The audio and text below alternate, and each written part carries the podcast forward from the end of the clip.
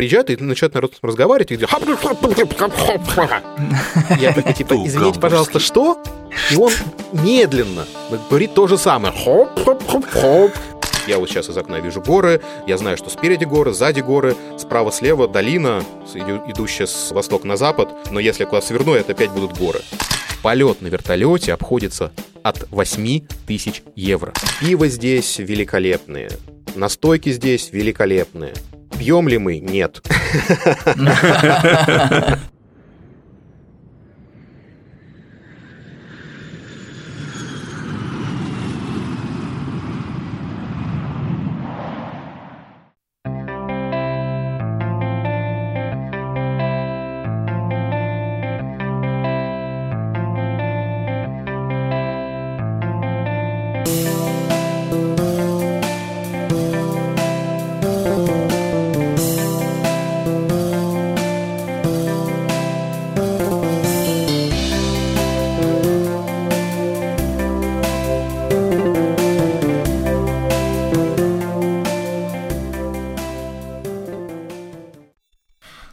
привет, с вами подкаст «Проекция бесконечности». Меня зовут Антон, со мной соведущий Григорий. Всем Гриша, привет, привет. А, мы возвращаемся в рубрику «Жизнь за рубежом». У нас в какой-то момент была на паузе в связи с коронавирусом, потому что все сидели по домам, и как-то народ не особо хотел общаться, потому что всех была одна только проблема. Да, ну сейчас, по-моему, все продолжают сидеть по домам. А, да, и мы вот, да, сегодня пригласили гостя, Виктор. Виктор, привет. Да, всем привет, привет. Мы будем про Австрию сегодня общаться.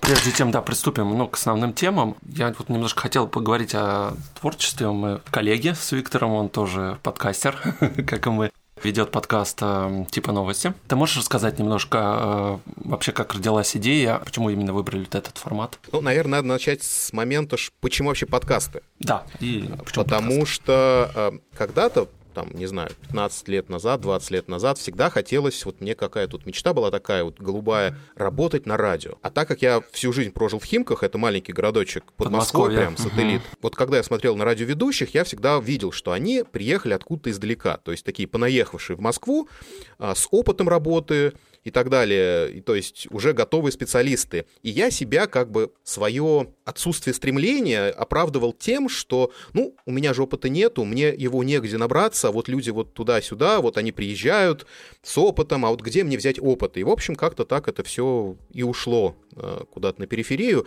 И буквально вот дв- два года назад, да, чуть, чуть меньше, полтора года назад, слушал подкасты просто вот, ну, какие-то. И тут мне в голову ударил, ведь я тоже могу. Ведь это же не сложно. И вот прям вот с этого момента прям задался целью и открыл сначала другой подкаст сделал, назывался «Тирольский подкаст», в котором я просто разговаривал с жителями Тироля, которые сюда переехали, живут, работают, отдыхают, и, соответственно, потом появилась такая некая небольшая рубрика в рамках подтирольского подкаста, а, тоже называется «Типа новость», но там была с подоплекой «Типо», то есть «Тирольский подкаст новости», где мы с людьми, которые абсолютно никак не, не в контексте Австрии, то есть никогда там не были, никогда не интересовались, обсуждали австрийские новости. Uh-huh. И в какой-то момент этому, этой рубрике стало тесновато в подкасте, и мы решили сделать вот отдельный подкаст, в котором мы читаем новости, но немножко переформатировали. Получается так, что я читаю свои новости из Австрии, мой соведущий всегда читает новости из России, и мы каждый раз приглашаем нового а, соведущего из новой страны, который тоже читает новости из своей страны. А, то есть как бы с первых рук Э, новости, которые никогда не напечатают или там не увидят свет в России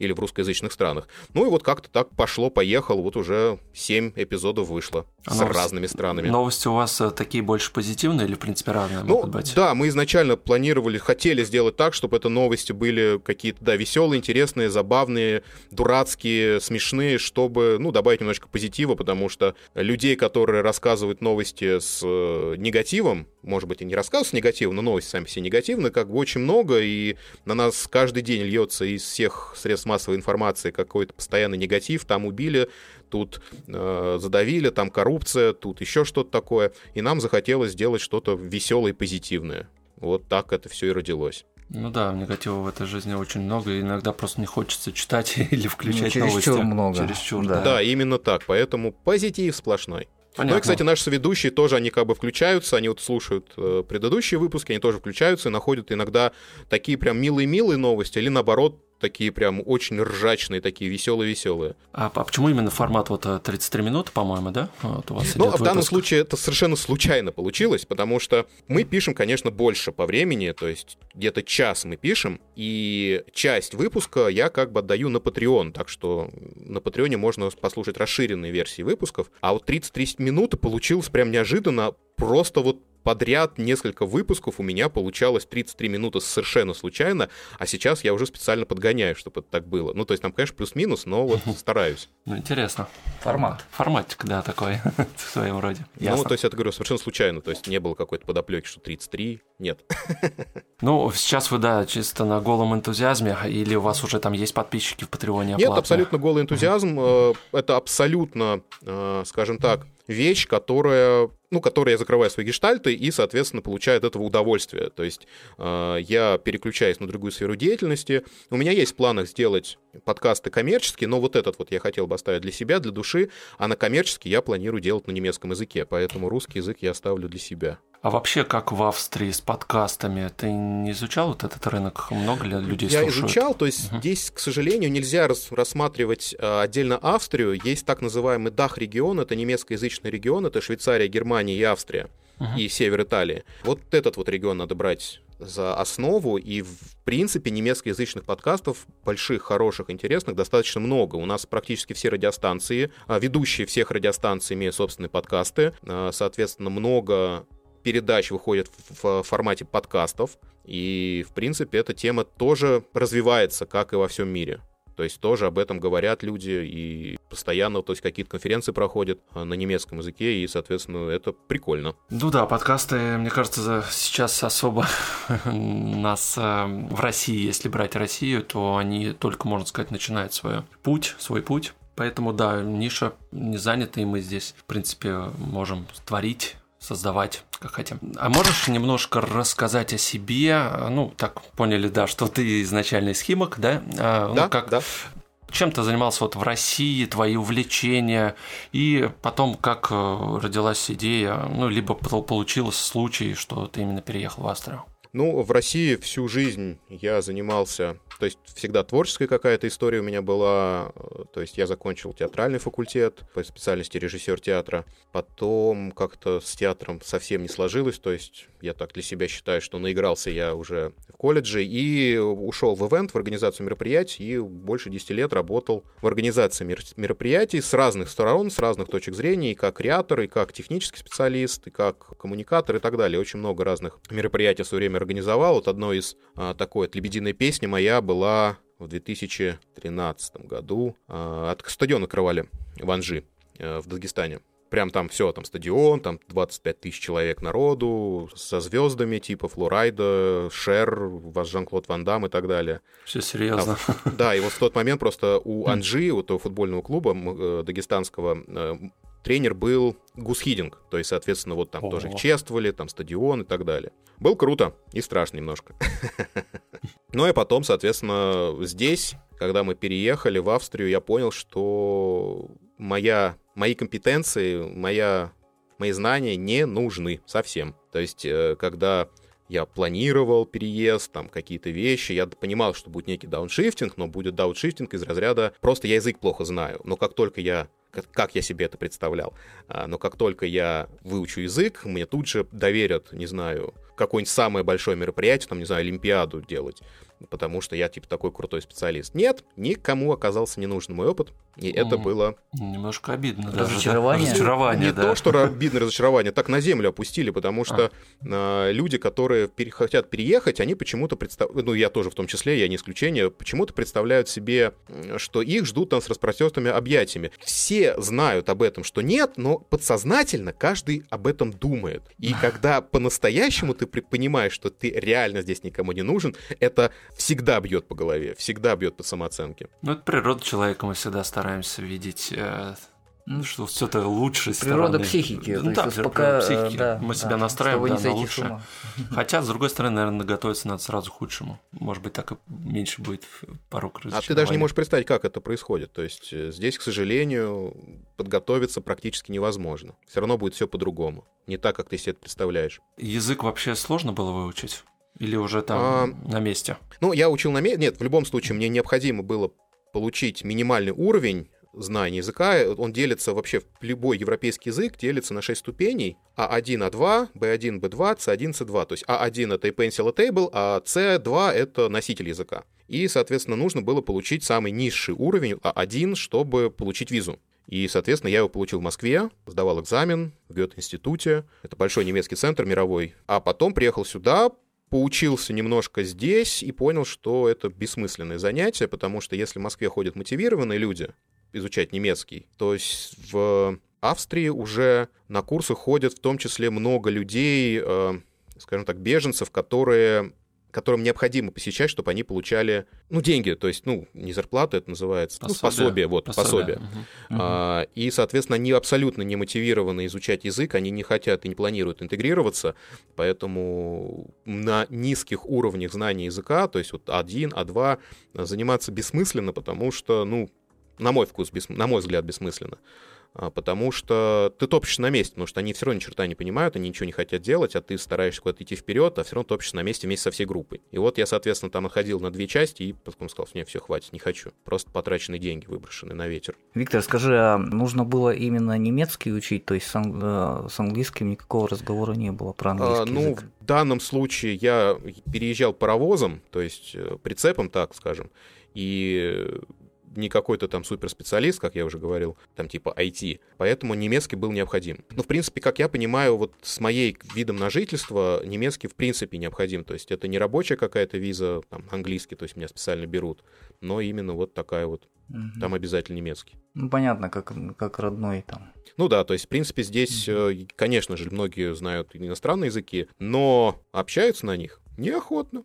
А вообще как отношение к русским? Да, австрийцев. Ну, в данном случае тогда сейчас тоже немножко так это э, справка, это ликбез. А, Австрия состоит из регионов, и каждый регион, он специфичен по-своему. То есть э, в каком-то регионе, возможно, к иностранцам относятся предвзято или там настороженно. А в каких-то регионах их очень много, допустим, в Вене, да, и они как данность жизни. А я живу в Тироле. Тироль — это горный регион, туристический регион, а, мекка горных лыж э, всего мира. Отсюда, в принципе, все это пошло. И здесь э, иностранцев любят, потому что они приносят деньги. Потому что каждую зиму приезжает огромное количество иностранцев, которые привозят сюда деньги. Поэтому иностранцев здесь любят.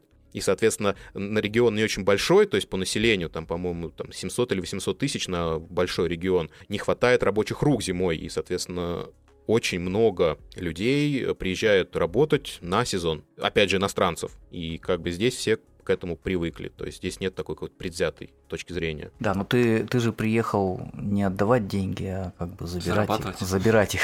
Да. Ну, не забирать. То есть э, многие понимают, что чем больше привлекательный регион для инвестиций, в том числе и человеческого ресурса, тем лучше для региона. И люди это прекрасно понимают. То есть я приехал не отбирать у людей деньги, а сделать регион привлекательным когда я понял, что здесь я с помощью организации мероприятий ничего не заработаю, решен, был вопрос, чем я буду заниматься. И одной из моих хобби в России, как бы такое вот многолетнее, это было фотографии. Я подумал, что было бы здорово открыть здесь свою фирму по фотографии, то есть стать фотографом. И до сих пор на весь 700-тысячный Тироль я один или вот русскоязычный фотограф, ну, у нас сейчас уже несколько, то есть там, может, 2-3 запросов на именно русский язык достаточно много, поэтому я ни у кого не отбираю хлеб, я, наоборот, делаю еще более привлекательным регион, поэтому меня все любят. Ну, ты попал в нишу в нужную, понятно. Ну да, ну да. При этом, что забавно, я с русскими практически не работаю.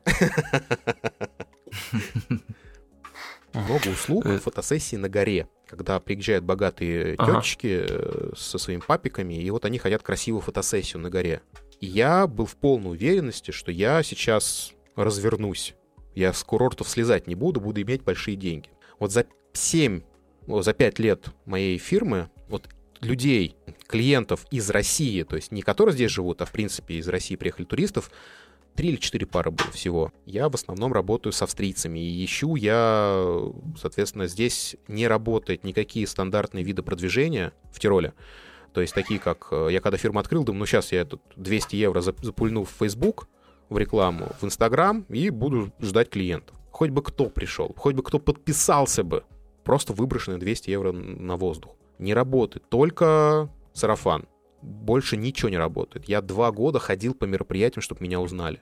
Я придумал себе вот эту бабочку специально для того, чтобы меня узнавать начали. Потому что это было неожиданно. Мало того, что русский, так еще и в бабочке. Язык... А, два, два года я торговал лицом. И вы через два года только мне вот там попался хороший заказ на интересную штуку, после которой пошли заказы дальше. То есть э, вот так вот можно сказать. То есть с ну, пришлось, это прям пришлось боль, лицом торговать, боль. по сути. То есть да. вначале боль, вход очень тяжелый. А потом, когда я уже вошел, и когда я всех знаю, то, конечно, мне намного проще. То есть я могу там напрямую прийти к человеку, там, к руководителю молодых предпринимателей Австрии и сказать, типа, «А, Клаудия, а можешь ты мне дать, там, дать вот это, или там, посоветуй, что мне сделать вот здесь, и так далее. Вначале это было, конечно, прям боль, прям очень тяжело. Причем я, главное, приходил в какие-нибудь отели и говорю, слушайте, давайте вам бесплатно сфотографирую, бесплатно. Мне нужно портфолио в Австрии.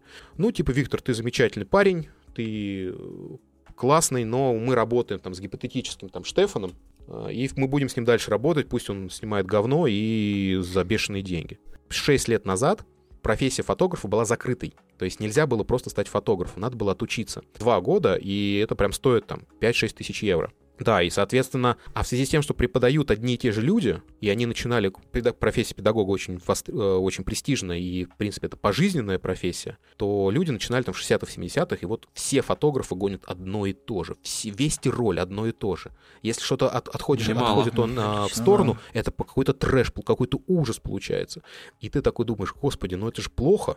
Ну это прям видно, что плохая фотография.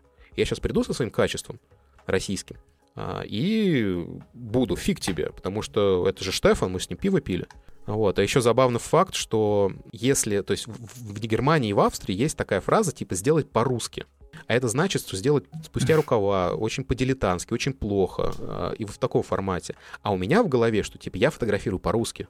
это, то есть я прям сразу, сразу признаю, что я фотографирую хреново. Я этого не знал и не знал достаточно долго. А потом, когда узнал, я говорю, слушайте, ни в коем случае мне нельзя. То есть я даже наоборот там себе сделал свой спич из разряда, что типа я из России, но я, я работаю не по-русски чтобы все там типа посмеялись, поняли эту тему. Это было uh-huh. прям так. То есть э, здесь зарабатывать клиентов в Тироле очень тяжело. В Вене, да, все, пожалуйста, uh-huh. там же 2 миллиона населения, то есть там работают и соцсети, и что-то еще.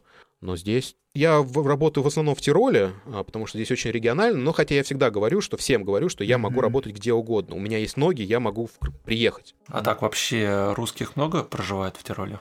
Ну, Сложно сказать. Встречаешь, да, очень. Ну, то есть mm-hmm. русская речь встречается постоянно. И в связи с тем, что я там запустил, опять же, тирольский подкаст, очень много в Тироле его слушают людей, и много новых я э, узнаю. Где-то, по-моему, вот года три назад интересовались именно русских э, во всей Австрии было 36 тысяч. Это только русские, это не русскоязычные. То есть, если туда добавить э, Белоруссию, Украину, Казахстан, э, ну, Литву, да, Латвию, то есть, ну, то есть, я думаю, 1200-300 будет э, русскоязычного mm-hmm. населения во всей Австрии.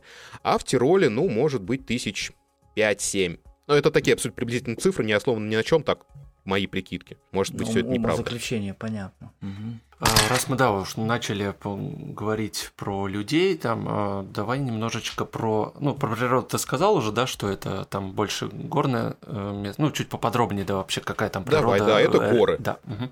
Это горы. Здесь есть одна центральная долина, долина реки Ин, Инталь так называемая, и от нее, как вот скелет рыбы, в сторону расходятся другие долины.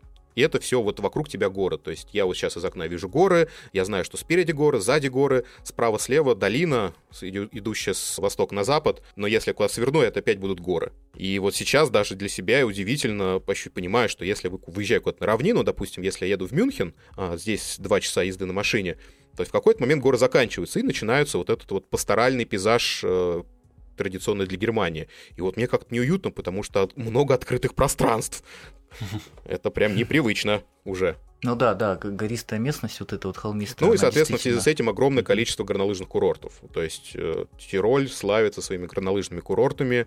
Есть э, традиционно русские курорты, несколько их, куда приезжают в основном русскоязычные. И э, в высокий сезон, вот э, на новогодние рождественские каникулы, прям вот можно сказать, ты приезжаешь куда-то, не знаю. Ну, то есть самый ну, то есть, сезон там реально русская зима, речь, да? русские автомобили, украинские русские автомобили, русская речь, прям вот очень много. А по климату, э, как летом, вот зимой? Но вот сейчас нам обещали плюс 30 в выходные. Мгм.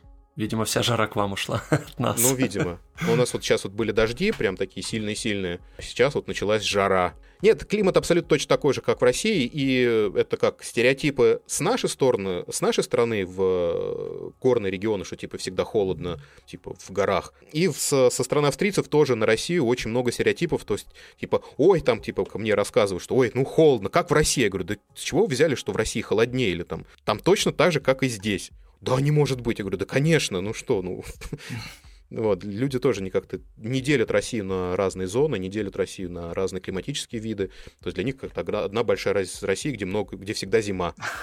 Хотя да, вот мы путешествовали с Гришей на машине, это Да. прям здорово. Чувствуется и природа как меняется. Меняется, Да. меняется. конечно. Но, в принципе, в рамках земного шара это не так далеко, Ну да. если да. посмотреть. По э, архитектуре, э, ну вообще вот в летний сезон э, народ, ну понятно, что меньше, да, туристов, э, скорее всего, ну есть все равно чем заняться. Да, да? конечно, конечно. Да. Ну, лето сейчас, наоборот, Австрия и Тироль, в частности, как бы топят за летний сезон, за летний туризм, потому что мощности есть, мощности простаивают, а их хотелось бы дальше использовать. То есть поэтому придумывают и хикинги. У нас огромные, красивейшие пешие маршруты там на несколько дней. Вот один из самых там знаменитых это Адлервек, это маршрут Орла. Он визуально похож так это, издалека. Горные лыжи, скалолазание. То есть это вот все у нас тоже на самом деле очень круто. Это очень здорово, когда ты на велосипеде поднимаешься на гору на не, в не руками, а на гондоле, на подъемнике, а потом со скоростью скатываешься вниз по подготовленным трассам. Это прям круто. Адреналин, да. Это прям адреналин. То есть не надо этот, пахать вверх, тащить велосипед, чтобы там скатиться. Нет, все есть, все для этого. Озера, конечно же, безумно красивые. Э, Возможность пожить в настоящем средневековом замке, э, разные фестивали. То есть для этого делается много для того, чтобы привлечь туристов и поделать здесь прям реально много чего. А скажи, кроме туристического бизнеса, есть какая-то еще инфраструктура, которая, ну, допустим, деньги приносит? Слушай, Или- я, или честно только говоря, я, честно говоря, тоже думал достаточно долгое время, что туризм это единственная вещь, которая приносит деньги, но тут недавно узнал, что туризм даже не на первом месте. Внезапно. Я сам в шоке был, честно. А, Первое на первом месте энергетика. Электричество мы вырабатываем очень много. И, Ну, наверное, не только для себя, наверное. Вот для именно, вот Европы, именно, да. Имеется в То виду есть мы и альтернативная энергетика в том а числе? только альтернативно. То есть у А, нас только даже все водопады заключены в трубы, и все водопады дают э, электричество. У нас есть несколько водохранилищ, которые тоже дают, вы- вырабатывают электричество. То есть мало того, что мы э, полностью покрываем свои потребности, так еще и экспортируем. В Тироле находится завод от центральный Сваровски. Вот эти знаменитые кристаллы Сваровски Мгм, мгм. производятся здесь, в Тироле, а, и, соответственно, экспортируются на весь мир. А, Red Bull Ва- не, не все в Тироле, но в Австрии. То есть, Возьми быка за рака, помню. да-да-да, тот самый. И, соответственно, одно время у нас серебро добывали, сейчас уже не добывают. Ну, в общем, туризм, он, конечно, очень большой и значимая прибавка к пенсии, но не, не на первом месте, что было удивительно. Поэтому здесь люди умеют зарабатывать, хотят зарабатывать и зарабатывают. А ты вообще всю Австрию объездил? То есть э, ты везде побывал? Ну, не то чтобы прям везде, ну, как бы в основных таких точках я, конечно, побывал, но в связи с тем, что я индивидуальный предприниматель, я много работаю, и в том числе, ну, то есть потому что я должен держать на плаву, кормить семью, и, соответственно, не, у меня очень мало отпуска. И если мы имеем отпуск, то мы, конечно, не в Австрию едем. Тироль чем хорош, у него в шаговой доступности три страны, шаговые прям. Здесь полчаса ты в Италии, два часа ты в Германии, два с половиной часа ты в Швейцарии Ну да, ну, и, в как бы принципе, этим вся Европа стоит пользоваться. Да, то есть, э, если что, мы ездим в Италию там отдыхать, и, соответственно, вот если кто спросишь меня, много ли я побывал в- где в Италии, я могу сказать, что много а где, потому что постоянно мы куда-то ездим в Италию. А в Там красиво. Италии, в Италии на каком языке говорите? А, ну, естественно, итальянский, там основной, я итальянского не знаю. Наверное, английский. Английский, Ну вот- италь- английский, немецкий, просто тут такая тоже история, которая прошла мимо российских людей в принципе. Это же было очень забавно. То есть во- после Первой мировой войны, а, после того, как Австро-Венгрия распалась и проиграла Первую мировую войну, огромный кусок Тироля отошел по перемирию к Италии. Это так называемый Южный Тироль. И на протяжении огромного количества времени, то есть лет 60-70, люди, что с одной, что с другой стороны, старались объединиться. Вплоть до того, что про- проходили террористические акты. Народ пытался вот при- привлечь вот эту штуку, верните Тироль обратно домой. И для меня это был какой-то шок, потому что мой знакомый говорит, ну вот у меня дедушка террористом был. Я говорю, в смысле? Ну вот, э, ну вот они вот взрывали эти линии электропередач. Я говорю, в смысле? Зачем? Ну как зачем? Ну вот же Южный Тироль хотели, чтобы вернулся в, это, в Австрию обратно и к, вот к тирольцам. Ну, то есть вот абсолютно прошла мимо нас история, то есть мы об этом вообще ничего не знаем, а вот здесь народ прям вот переживает. Поэтому се- север Италии или юг Австрии говорит и на, на немецком. Есть э, столица Южного Мгм. Тироля Боцен, э, городочек, или Бальцана по-итальянски. А, Там можно говорить на двух языках, оба, оба в ходу. То есть мы там, естественно, говорим на немецком. А путешествуете на автомобиле или на поездах? Да, это очень удобно. Мгм. Да, намного удобнее, э, чем на поездах, потому что в Австрии очень хорошее вот, соединение общественного транспорта, а в Италии черт ногу сломит, и ты боишься не там пересесть, не туда сесть, э, то где-то уйти, и все, и пропал где-то. Поэтому, Мгм. да, автомобиль очень удобно. А, еще есть замечательная штука, Flixbus называется. Это такая немецкая сеть автобусов дешевая. А, типа там- междугородник, да? Да, да, да, да, да, да, да. То есть ты се- сел на него, он тебя довез куда надо. Международных даже. Да, да, да, Да, международный. то есть, а, да, да, да, ты сможешь, я вот могу в Избруке сесть э, на автобус и доехать до Рима. Это, конечно, ты, скажем так, сдохнешь или от, этого, от того, что там несколько часов сидеть на, в автобусе, пусть и комфортабельном. Но, тем не менее, это возможно. Вот, Антон, ты можешь в Твери сесть на автобус и в Риме выйти? Чисто да, могу. теоретически можно из Твери Чисто доехать. Есть- теоретически. Потому что Нет, там же есть по-любому же. Ну, то есть а, здесь тоже может быть так, что не прямой рейс, а с пересадкой. То есть поэтому с пересадками из Твери до Москвы, из Москвы в Польшу, из Польши в Инсбрук, и из Инсбрука в Рим, например. Ну да, это турне такое европейское. Почему нет, кстати? Говоря. Ну, это должна быть железная задница, потому что, конечно, многочасовые пересадки, переезды на маленьком этом тубречке, это тяжело, Ну, конечно. не знаю, когда я буду пенсионером, может быть, я к этому Ну, вернусь. Ты думаешь, когда ты станешь пенсионером, у нас будут дороги? Э, Да, про дороги мы еще поговорим сегодня. Может быть, не все так и радужно. Я же подвожу, подвожу. А, ты тоже подводишь? А ну давай про дороги, раз уж начали. Э, Да, как местные дороги и Ну, вообще, конечно, дороги местные хорошие. Не скажу, что прям вау, а, потому что не без нюансов. То есть автобаны, они все такие достаточно хорошие. Э, Но есть, конечно, Тоже безлимитные, да, как в Германии? Автобаны. Нет, э, у нас сейчас ограничение 130 км в час, но при этом у нас сейчас в правительстве есть э, партия зеленых, то есть она в коалиции, в правящей, и они продавливают такие законы, как ограничение скорости за, для уменьшения выхлопа. То есть у нас на многих участках ограничение 110 км в час. Ну, как в России, ага. Вот, то есть нас это всех раздражает и бесит, и, но при этом, что забавно, электромобили могут ездить 130. То есть они же не вырабатывают э, СО2 и, соответственно, не делают никаких выхлопов, Мгм. поэтому могут ездить 130. Вот. Ну, вообще для электромобилей, я смотрю, во многих странах много преференций всяких, всяческих. Ну, это, это это удобно. То есть сейчас у нас Да. в Инсбруке можно парковаться бесплатно, а, огромное количество бесплатных э, зарядок, и э, правительство субсидирует желание купить машину. То есть они дают какую-то денежку даже. То есть, э, грубо говоря, я сейчас, ну, не сейчас, сейчас, конечно, все немножко в связи с коронавирусом немножечко э, отдалилось, но, в принципе, я планирую в какой-то момент купить э, Теслу. А вот помимо Тесла еще какие-то есть? э, Как Рено есть, э, Ага. Есть, э, То есть полностью тоже, да? Не Да, да, да, да, да, полный, А, да, полный Ну, BMW та же самая BMW есть, да. Я отстала от индустрии. Нет, все, практически все марки выпустили. Другое дело, что Тесла пока самый лучший, самая удобная. Просто Тесла она первая начала. Ну, Да, возможно, и да. у там. них считаются самые лучшие батарейки. А, то есть у нее больше ход, а, чем у да, и остальных то есть, соответственно, автомобилей. дольше, дольше живут и так далее. То есть у них Мгм. самые лучшие аккумуляторы. В чем нюансы тогда дорожные? Если... Нет, дорожных нюансов Да, ага. есть. То есть, э, в принципе, дороги как и везде. То есть есть участки прям очень плохим покрытием. Есть грунтовые дороги. Особенно, когда высоко в горах, а, дорожка на пол машины, я не знаю, ну, то есть не на пол машины, конечно, на машину и с карманами, чтобы, если что, вы встретились, то есть двухстороннее движение, э, вы встретились, кто-то мог заехать в карман и пропустить машину. То есть такие тоже встречаются. Минус платные дороги, то есть надо покупать проезд на проезд, то есть по автобанам платно. Очень много платных участков, например. То есть вот туннель стоит, туннель платный надо заплати, пожалуйста, будь любезен, 10 евро в одну сторону. Там мост какой-нибудь такой большой у нас есть, вот мост Европа, тоже платный, тоже надо заплатить деньги. Интересно, даже вот такие инфраструктура. да. да. При этом это можно проехать и по обычным дорогам, но, понятное дело, это менее удобно, менее комфортно, по серпантину ты едешь, и это все не а, здорово. альтернатива ну, есть. Я думал, это прям без альтернативы. Нет, нет, нет, альтернатива угу. всегда есть, это по закону, но она такая плохая, что, типа, лучше заплатить 10 евро но при этом, конечно, лучше, чем в Италии и хуже, чем в Германии. Вот так можно сказать.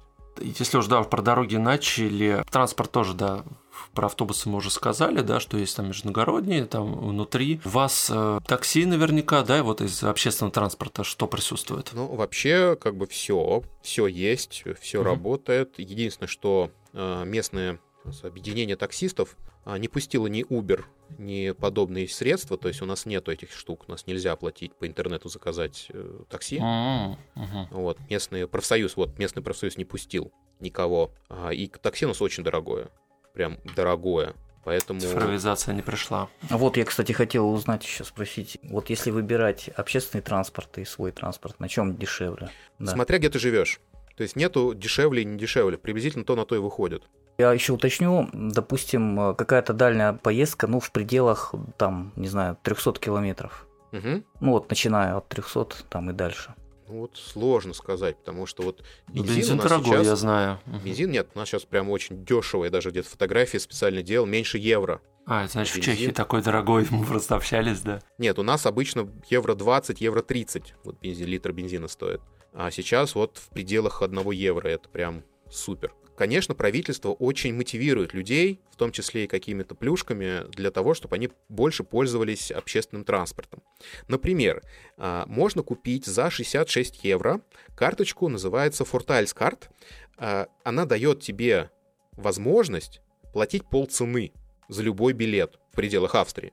То есть билет до Вены стоит, там, допустим, 80 евро ты можешь купить за 40. Если ты часто мотаешься, эта карточка купает себя там за 3-4 раза. Также есть проездные, которые вот у нас есть карточка на весь Тироль. То есть я купил карточку за полтысячи, там за 500 с чем-то. И я могу бесплатно ездить на всех видах общественного транспорта по всему Тиролю. И, конечно, эта штука себя купает. И у меня просто здесь остановка прямо возле дома, прям одна минута ходьбы.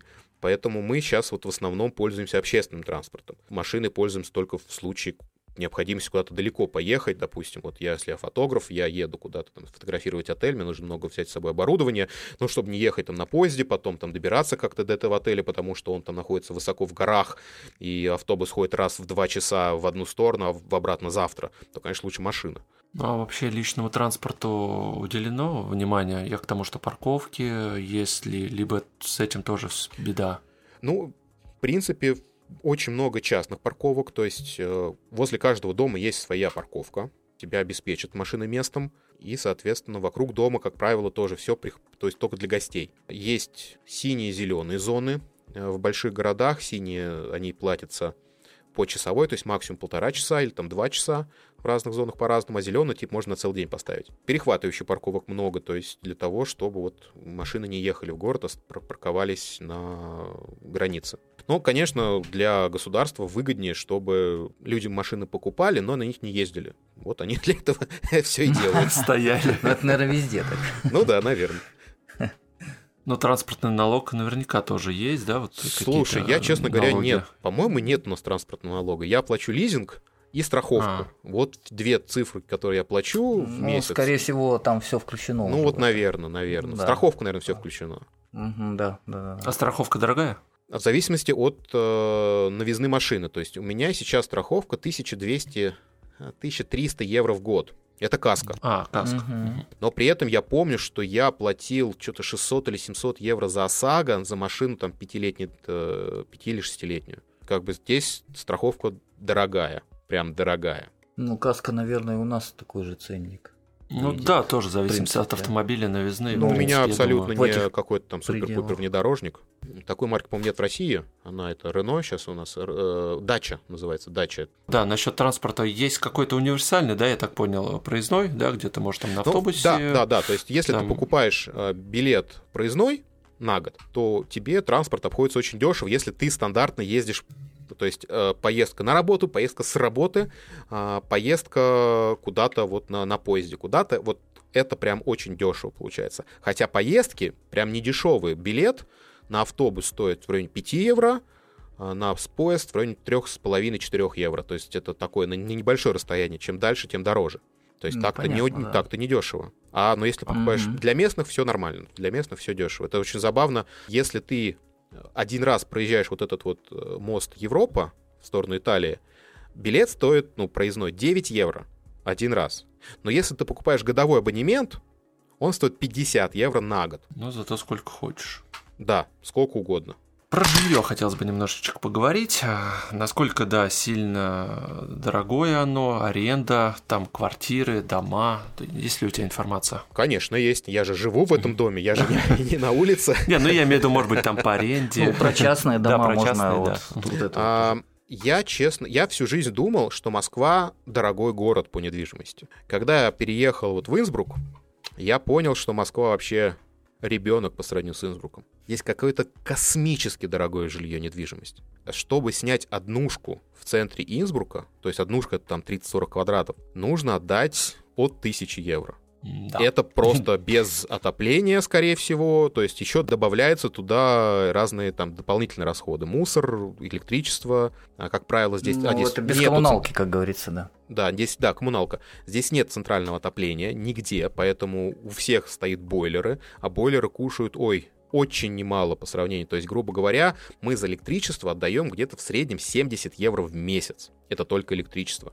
То То есть на наши бо- деньги 5-6 тысяч. Бойлеры электрические и плиты, и все это я вот хотел еще узнать. Да, то есть да, газа да, нет, конечно, да. никакого. Отопление Мгм. газовое, отопление мы платим А, отдельно. то есть отопление отдельно газовое. Ага. Но отопление наверняка тоже очень дорогое. Ну, Ну, не отопление дешевое. центра- То есть не- здесь вот, в принципе, не дешево. То есть 200-300 евро стоит дополнительно эти, э, коммуналка. При этом, чем- отопление индивидуальное, да? ну, в зависимости, где ты живешь. То есть сейчас мы живем, мы Мгм. можем варьировать. А, грубо говоря, когда ты въезжаешь в квартиру, ты а, сам заключаешь договор с а, поставщиком газа, поставщиком электричества, с поставщиком воды. Это ты платишь не а, арендодателю, а напрямую в фирмы. То есть они даже не смотрят на эти вещи. И, соответственно, ты, в принципе, чисто теоретически, если ты снял отдельный дом, ты можешь покочевряжиться и подумать, кого тебе выбрать. Но если ты снимаешь дом с квартирантами, то есть есть обязательно э, жилтоварищество какое-то некое, на котором они решили это сделать вот так вот, и ты пойти против системы не можешь. То есть ты должен инициировать какие-нибудь там собрания, которые ты как иностранец, тебя будут очень смотреть косо, типа, что ты тут революцию устраиваешь. В общем, ты проглатываешь все эти цены и говоришь, да, конечно, мы будем это платить. Вот так вот. То есть, в принципе, недвижка здесь дорогая, но чем выше в город, тем она дешевле. Чем менее удобно, чем меньше инфраструктуры, тем, конечно, она дешевле. То есть, если за тысячу евро здесь можно, в Инсбруке можно снять однушку маленькую, гаргоньер так называемый, то где-нибудь э, вдалеке, там, в километров 100 и наверх э, километров, метров на 300 можно найти дом за эти деньги. Большой, квадратов 150. Ого. Там Ну несколько да. этажей, там все. Ну, вот мы, когда вот переезжали, искали квартиру, тоже смотрели дома, все хорошо, все замечательно, но очень далеко и вообще невозможно добираться без машины вообще никак. А это нас двое, то есть, соответственно, две машины. Две машины пов- повышают э, стоимость расходов там, на бензин, на обслуживание и так далее. В общем, оно того не стоит. Мы тоже не в Инсбруке живем, если что. Мы живем в соседнем городке, который подешевле. Мы взяли в свое время трехкомнатную квартиру, когда нас сын родился. Вот мы долго жили в двушке, полторашке, скажем так, то есть гостиная с кухней объединена и спальня. Когда сын подрос, мы поняли, что типа Тесновато. надо, да, поискать новую квартиру. Нашли вот трё- трехкомнатную квартиру. И вот мы сейчас платим в районе 800 евро. Но при этом у нас очень круто, у нас свой собственный сад. А, И- то есть у вас еще какая-то земля, участок, да? да, да, получается? да. И, конечно, когда вот был коронавирус, когда нам запрещено было выходить из дома, участок, собственно, конечно, спасал. Те люди, которые жили в Инсбруке, они, конечно, в четырех стенах вскрывались. Потому что выйти-то никуда, кроме как на балкон, нельзя, у многих и балконов не было. А нам все-таки разрешалось выходить на собственные участки. Это, это разрешалось прям официально. Поэтому мы прям там и обедали, и завтракали, погода была замечательная. А если все-таки покупать квартиру, вот трешку, сколько она обойдется? Ну, я думаю, полмиллиона она будет стоить. Полмиллиона, ага. А если дом построить? Построить, э, смотря где. Вот меня знакомые построили где-то за 600 тысяч большой дом с э, двумя апартаментами. Тоже участок. Наверное, земля, мне кажется, очень дорогая. Она в зависимости. То есть, опять же, угу. многие районы стремятся, чтобы люди оставались в этих районах. И для жителей этих районов они дают очень а, теплые, хорошие, интересные условия. То есть ребята, вот знакомые, купили землю под дом за какие-то там смешные цены, там 30-50 тысяч евро. То есть вообще смешные. Она стоит прям в разы больше но они обязуются тут жить, на этом месте построить дом, никуда это не продавать, и жить, работать и приносить, соответственно, налоги в казну. По налогообложению немножечко такое лояльнее немного, и кредиты дают более охотно. А, то есть можно, да, если ипотечные кредиты, насколько они вот... Э, они на 25 взяли, то есть я, к сожалению, претендовать не могу еще пока, никаких мне ипотек никто не даст, потому что я не гражданин Евросоюза. Но чисто теоретически есть пути заиметь свою квартиру за адекватные деньги. А ну, так, в среднем, быть... пожалуйста, вот прям хоть завтра покупай в коммерческой недвижимости от 300 тысяч евро. Ух, да, надо калькулятор считать, ну, умножать. Трижды 7? 20 миллионов. 8, я бы сказал. Я бы сказал больше 8. 8. Ну, тогда 80, 20... Да. 20... Подождите, сейчас. 20, 32 да? миллиона. Или 3,2 3,5, миллиона. Подождите, я в нулях запутался. Нет-нет, 32 миллиона. Да. Получается. Вот. Да. Ну да, не дешево, скажу. Но как бы с этим люди живут, э, поэтому, кстати, очень такая сильна семейственность, семейность, э, то есть э, когда-то давно люди построили дом, круто, если это дом на курорте, он начинает приносить деньги, вот тут же переоборудуют в отель или в какую-то другую магазин, который приносит деньги, и семьи не уезжают, то есть там, допустим, вот вырос сын, он достроил дом, не новый построил, а пристройку сделал с отдельным входом, возможно, и, соответственно, живет. А, следующий там сын или там третье поколение тоже достраивает. Очень много таких Франкенштейнов. Вот. Но при этом, кстати, встречается достаточно много современного жилья, которое очень хорошо гармонирует с, э, со старинными домами надо иметь понимать, что мы все-таки живем в деревне, то есть Тироль как бы он не хорохорился и не говорил, что мы типа инновационный регион. Не, нет, это деревня, прям полноценная деревня с коровами, с э, деревья, с этими с маленькими деревушками, с деревенским менталитетом и так далее. Ну, то есть отличается, да, и менталитет горожанина, как и да, здесь, конечно, да? конечно, отличается. Чувствуется. Конечно. Угу. Ну, то есть ты это принимаешь, либо не принимаешь. Если ты это принимаешь, тебе комфортно, хорошо, ты это принял. Если ты это не принимаешь, ну, конечно, тебе некомфортно. Но для этого что, здесь Мюнхен в двух часах, и ты можешь переехать всегда в Вену, где ты еще больше Нет. никому не нужен. Ну да. Хочешь жить, умей вертеться, как хочешь. Да, да, да. Что насчет медицины? А, я так понимаю, тоже наверняка она есть платная, есть бесплатная, да? И... Наверняка это тоже не дешево. И это не дешево, да. Каждый житель Австрии застрахован. Есть только, по-моему, государственные или полугосударственные страховые компании. И если ты работник имеешь в виду, у тебя есть рабочее место, то есть ты нанятый сотрудник, ты страхуешься в конкретной страховой. Если ты индивидуальный предприниматель, ты страхуешься в другой страховой на других условиях. Я как предприниматель, я плачу от 2000 евро в год за страховку. При этом... Это только за себя, да? Да. Получается? Или да. на всю семью? Не-не, только, а, только, только я, только я. А, угу. а, при этом страховая не, пере, не, не перенимает 100% а, услуг. То есть, если иду к врачу, я после этого получаю счет, который там 10 или 20, а 20% от стоимости услуги я должен оплатить. И, соответственно, чем дороже услуга, тем больше она мне аукнется потом. Но 20% это, ну, максимально, да, я так понимаю? Это максимум, Стоимость который возможен, максимум. но угу. там можно скостить, там, если ты там выполнишь, выполнишь определенные условия, ты будешь платить только 10%. Вот я сейчас вот на пути к этим условиям, это такая долгосрочная история. Страховка здесь дорогая, и мне, к счастью, может быть, не очень есть сильно с чем сравнивать. Я максимум, где было в российских советских поликлиниках, то, что я вижу здесь и то, что я вижу там, это, конечно, небо и земля.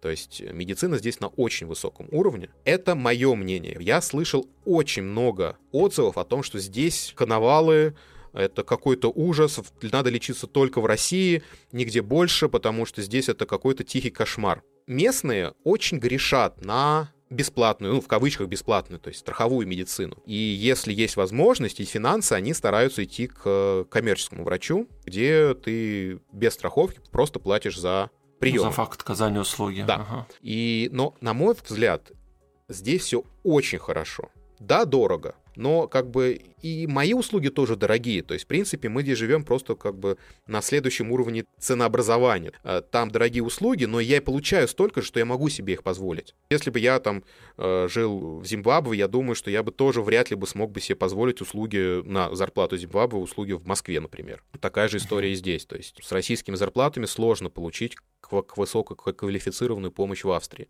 А с австрийскими нормально. Нет, ну понятно, тут зависит же от, э, так сказать, платежеспособности вообще населения. Да, да, безусловно. В каждом, э, в, да, в каждом конкретном случае. Вот я еще вот что вспомнил, хотел спросить, вот э, как вот с детьми, например, вот с лечением, на, на детей какая-то отдельная страховка или как вот? А он при, к одному из родителей он привязывается, ага. то есть в данном случае. То есть он в страховку вписывается. Да, к моей да, жене он вписан в страховку, у него, ага, но понятно. у него при этом своя карточка страхования и все у него там угу. все хорошо. Ну, то есть до совершеннолетия, соответственно, да, или до какого момента? пока всё? он учится, пока он учится, угу. он как бы при то есть как только он выходит на работу, он тут же становится самостоятельным. А, ну как он доход начинает иметь да, какой-то, да, понятно. Да. Угу. При этом, что забавно, у нас здесь нет такого понятия, как поликлиника. У нас есть кабинеты, врачебные кабинеты. То есть мы ходим к своему врачу, мы его сами выбрали, нам понравилась женщина молодая, которая переняла там э, практику. И вот мы к ней ходим, она очень у нас ангажированная. То есть она очень прям старается помочь себе помочь. Это за твои деньги, конечно, но при этом она там 10 раз возьмет кровь, 10 э, раз ты к ней придешь, она тебя пошлет куда надо.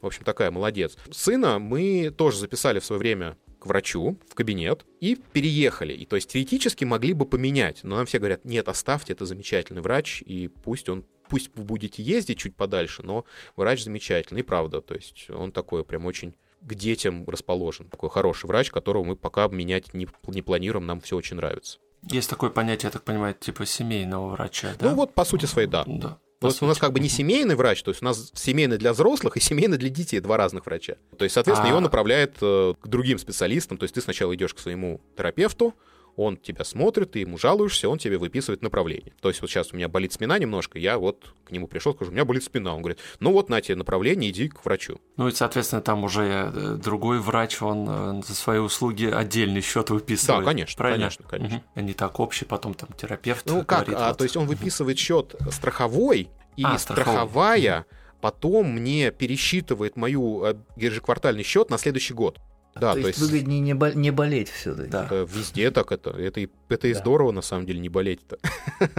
Ну да, да, да, конечно. Да. Конечно. Ну, это к тому, что, да, там, как у нас ДМС развито в России, ой, пойду-ка я себе зубы бесплатно сделаю, да. То есть здесь такого нет. Ну, кстати, вот по поводу страхования, ты же все равно платишь за это дело. То есть страховка у тебя тоже есть обязательно медицинское страхование. И это ты не бесплатно делаешь, ты же платишь эти деньги. Я, э, в связи с тем, что я сам лично плачу эти страховки все, все платежи и налоги в том числе, я вижу, сколько я денег отдаю, и я вижу, что я за эти деньги, которые я да, хочу что-то получить. И люди в России почему-то очень забывают, что обязательно медицинское страхование, они каждый месяц платят взносы. Каждый месяц ты платишь, у тебя из зарплаты вычитается на страховку медицинскую. Она не бесплатная.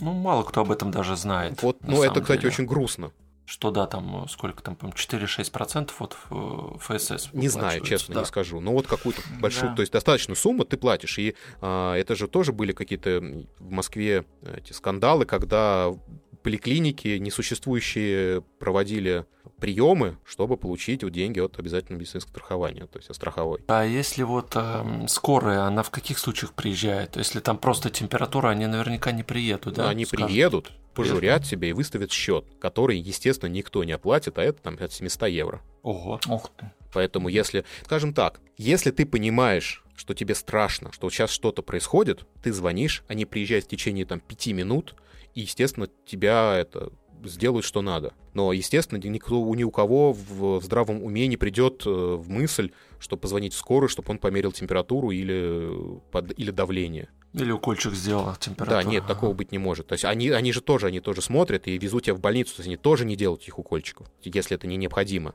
При этом у нас же здесь, э, в связи с тем, что у нас горный регион, очень много горнолыжных курортов, у нас же здесь медицина еще на вертолетах летает. И поэтому, дорогие слушатели, если вы едете отдыхать какой-то горнолыжный регион, купите спортивную страховку. Полет на вертолете обходится от 8 тысяч евро. Да, тут Если ты сломал ногу челюсть. где-то на горе, прилетит вертолет, ты не можешь от него отказаться. Он тебя посадит и выставит счет.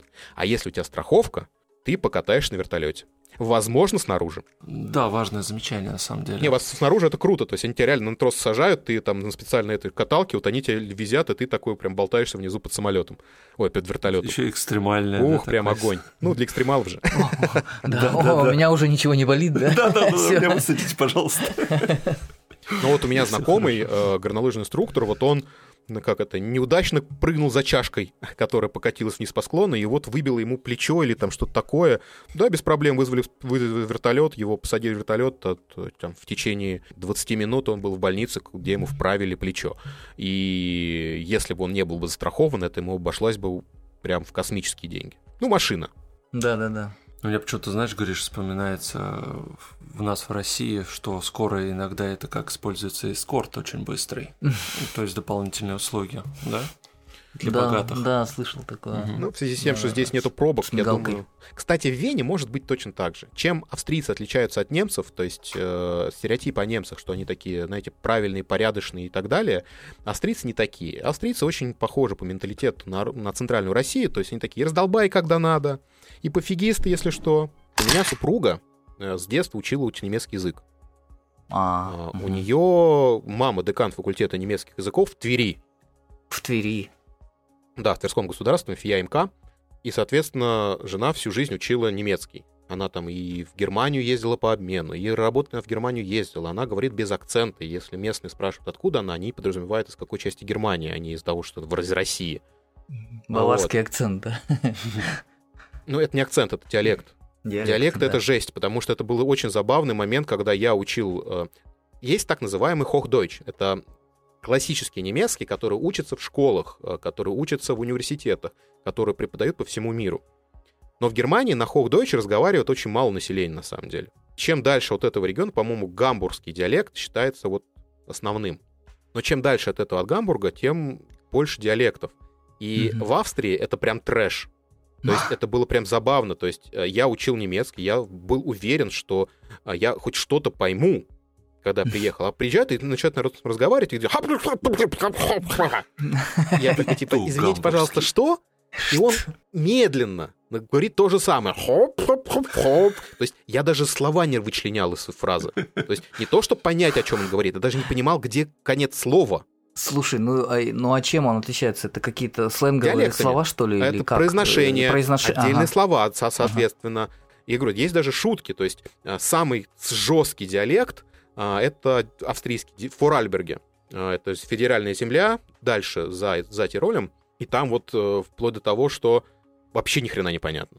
То есть вообще чуть ли не другой язык. Ничего себе. Когда ты начинаешь понимать диалекты, чем жестче диалекты ты начинаешь понимать, тем лучше ты понимаешь другие диалекты, попроще. То есть, допустим, баварский диалект намного проще, чем тирольский. И это было забавно. Я в свое время мотался часто из э, Австрии в Германию, вот из, из Инсбрука в Мюнхен. И вот ты слушаешь радио, ты ни хрена не понимаешь. Вот начинаешь понимать радио, оп, все, ты в Германии. Угу, угу. Прикольно. То есть здесь больше того, здесь диалект в каждой долине. То есть каждая долина имеет свой диалект. И чем они дальше друг от друга, тем меньше они друг друга понимают. Слушай, а ты можешь какое-нибудь вспомнить слово, которое вот на, ну, на классическом, скажем так, в кавычках, условно немецком произносится и на каком-нибудь диалекте? Или так? А, сейчас не, я... Не Где мой телефон? Сейчас я... Э, я знаю, как это, допустим, слива на тирольском диалекте, это цвечка. Да. А ага. вот как она будет по-немецки, я не помню. Ага. Свечка. Прям как по-чешски сейчас, почти. Сейчас, почти я... как а, чешский. Подожди, у меня же есть, это же интернет. То есть как бы мы это в школе учили, преподавали, вернее, нам бы это угу. по произношению. Плауме. Так это вообще, вообще другое, другое слово. слово да. да. А по-немецки это цвечка. В немецком языке пакет, вот когда ты просишь пакет на кассе, они говорят тюта. Угу. Ну, это нормальное слово немецкое, тюта. Uh-huh. А по-тирольски они не говорят, им, им не нравится это слово, они говорят закле. А закле — это зак, рюкзак, э, сумка, мешок, uh-huh. а закле — это маленький мешок. В основном немецком суффикс «хен» — это уменьшительно-ласкательный суффикс. То есть «зак» — мешок, «закхен» — мешочек. И также «апфель» — яблоко, «апфхен», «апфельхен» — яблочко и так далее. А австрийцы сказали, а зачем нам «хен»? Нам не нравится, мы будем говорить «ле». «Апфле» — это вот, или там «закле» Ага, ага. и так далее. Э, Да, в немецком прикольно. языке и так то- то очень много примеров. В немецком языке, допустим, имеют немножко разные значения, допустим, слово fertig. Э, Fertig, а, да, даже произношение, то есть эм, по правилам немецкого языка окончание иг читается как их, то есть fertig. Мгм. Австрийцы сказали, зачем? Мы будем говорить фертик. Вы чё? Мы будем Вот. Так выделяться. проще, так проще, да. Ну да, зачем выделяться сейчас придумать что-то такое? Отлично. Вот. Допустим, а, сочет- сло- буквосочетание st в начале слова читается как шт. То есть, допустим, ш- а, вот э, в России сейчас есть такая марка, а, магазины, спар. Это немецкая же компания, и правильно читается шпар, потому что st, sp, вот это вот. А австрийцы сказали, а зачем мы будем только в, серед... в начале слова так делать? Давай будем делать это везде. И вот они прям, э, если сочетание st, sp, и в середине слова, по-немецки это st, а по- э, по-австрийски шип, э, шп, шт, шт и так далее. Ну, то есть много-много ограничений, то- много отличий, и, конечно, чем жестче ты говоришь на диалекте, тем меньше тебе понятно. То есть это даже забавно, когда пишешь на диалекте что-то, и там вообще ни хрена не понятно. Вот что написано, вообще непонятно. Но начинаешь произносить вслух, и ты такой, а, вот что они имели в виду. То есть вот так вот. Слушай, это мне, знаешь, напоминает, как э, если бы мы, россияне, там, допустим, белорусы слушали или украинцы. То Да, есть мы, да, бел- белорусский язык, украинский ага, язык да. это просто жесткие диалекты русского Да, языка. жесткий, Да. то есть мы понимаем, то есть язык э, синонимов такой вот, ну как, э, вроде бы слово-то понятно, но вот в контексте Всё, оно ну, понятно. понятно, понятно. Да, вот, кстати, это хороший пример. Украинский язык — это жесткий диалект русского языка. Белорусский Всё. даже с больше, больше он менее понятен, то есть он скорее действительно Аналогия. более отдельный язык, чем украинский. Сейчас, наверное, украинцы нас прям будут не любить за это, за то, что я сравнил. Ну, они что- похожие языки. Да, простите нас, если что.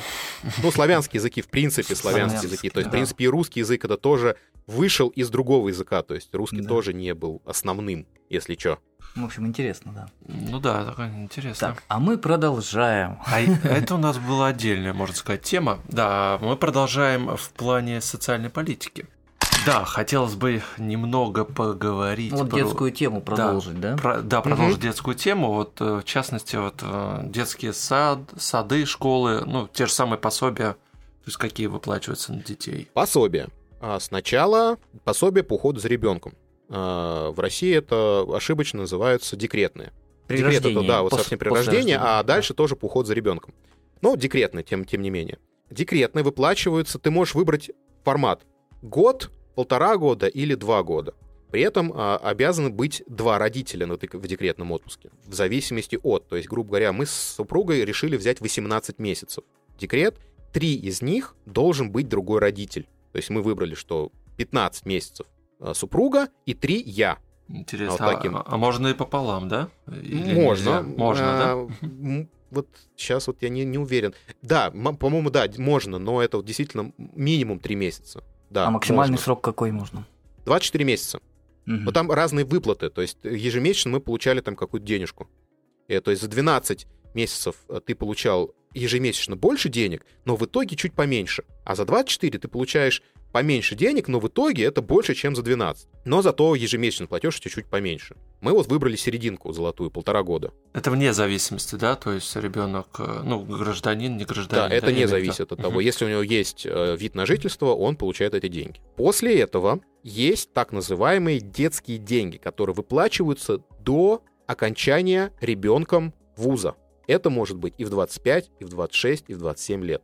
Ежемесячно. Нормально, нормально. Государство платит Мгм. там что-то 100, я вот не знаю точно, сейчас боюсь соврать, в пределах 200 евро Жилищно. ежемесячно на ребенка до вот бесконечности. Периодически появляются дополнительные выплаты на ребенка, на семью. Если там мы отвечаем каким-то условиям, то мы можем получить там 500, 600, 700, 800 евро. В зависимости там от разных э, условий.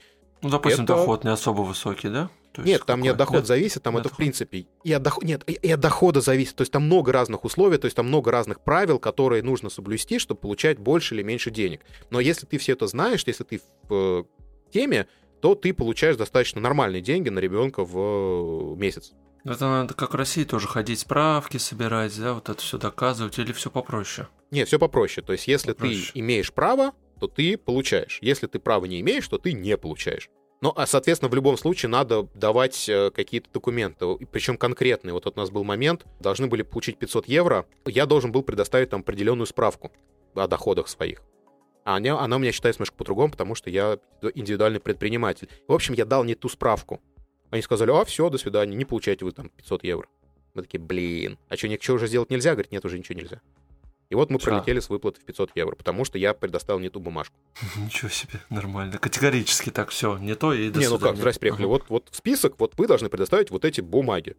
Если не, предоставили ну, что-то другое... А что мешает тебе взять и предоставить мы, да, нужную чисто, бумагу? Мы, мы бы очень затянули сильно из, а, из, угу. из-за этого. То есть мы там чуть ли не в последний день подали, и все. И когда программа закончилась, как бы Понятно, задним числом ничего делать не буду. То есть если бы мы это подали месяц там за, за месяц, то есть можно было бы, наверное, изменить.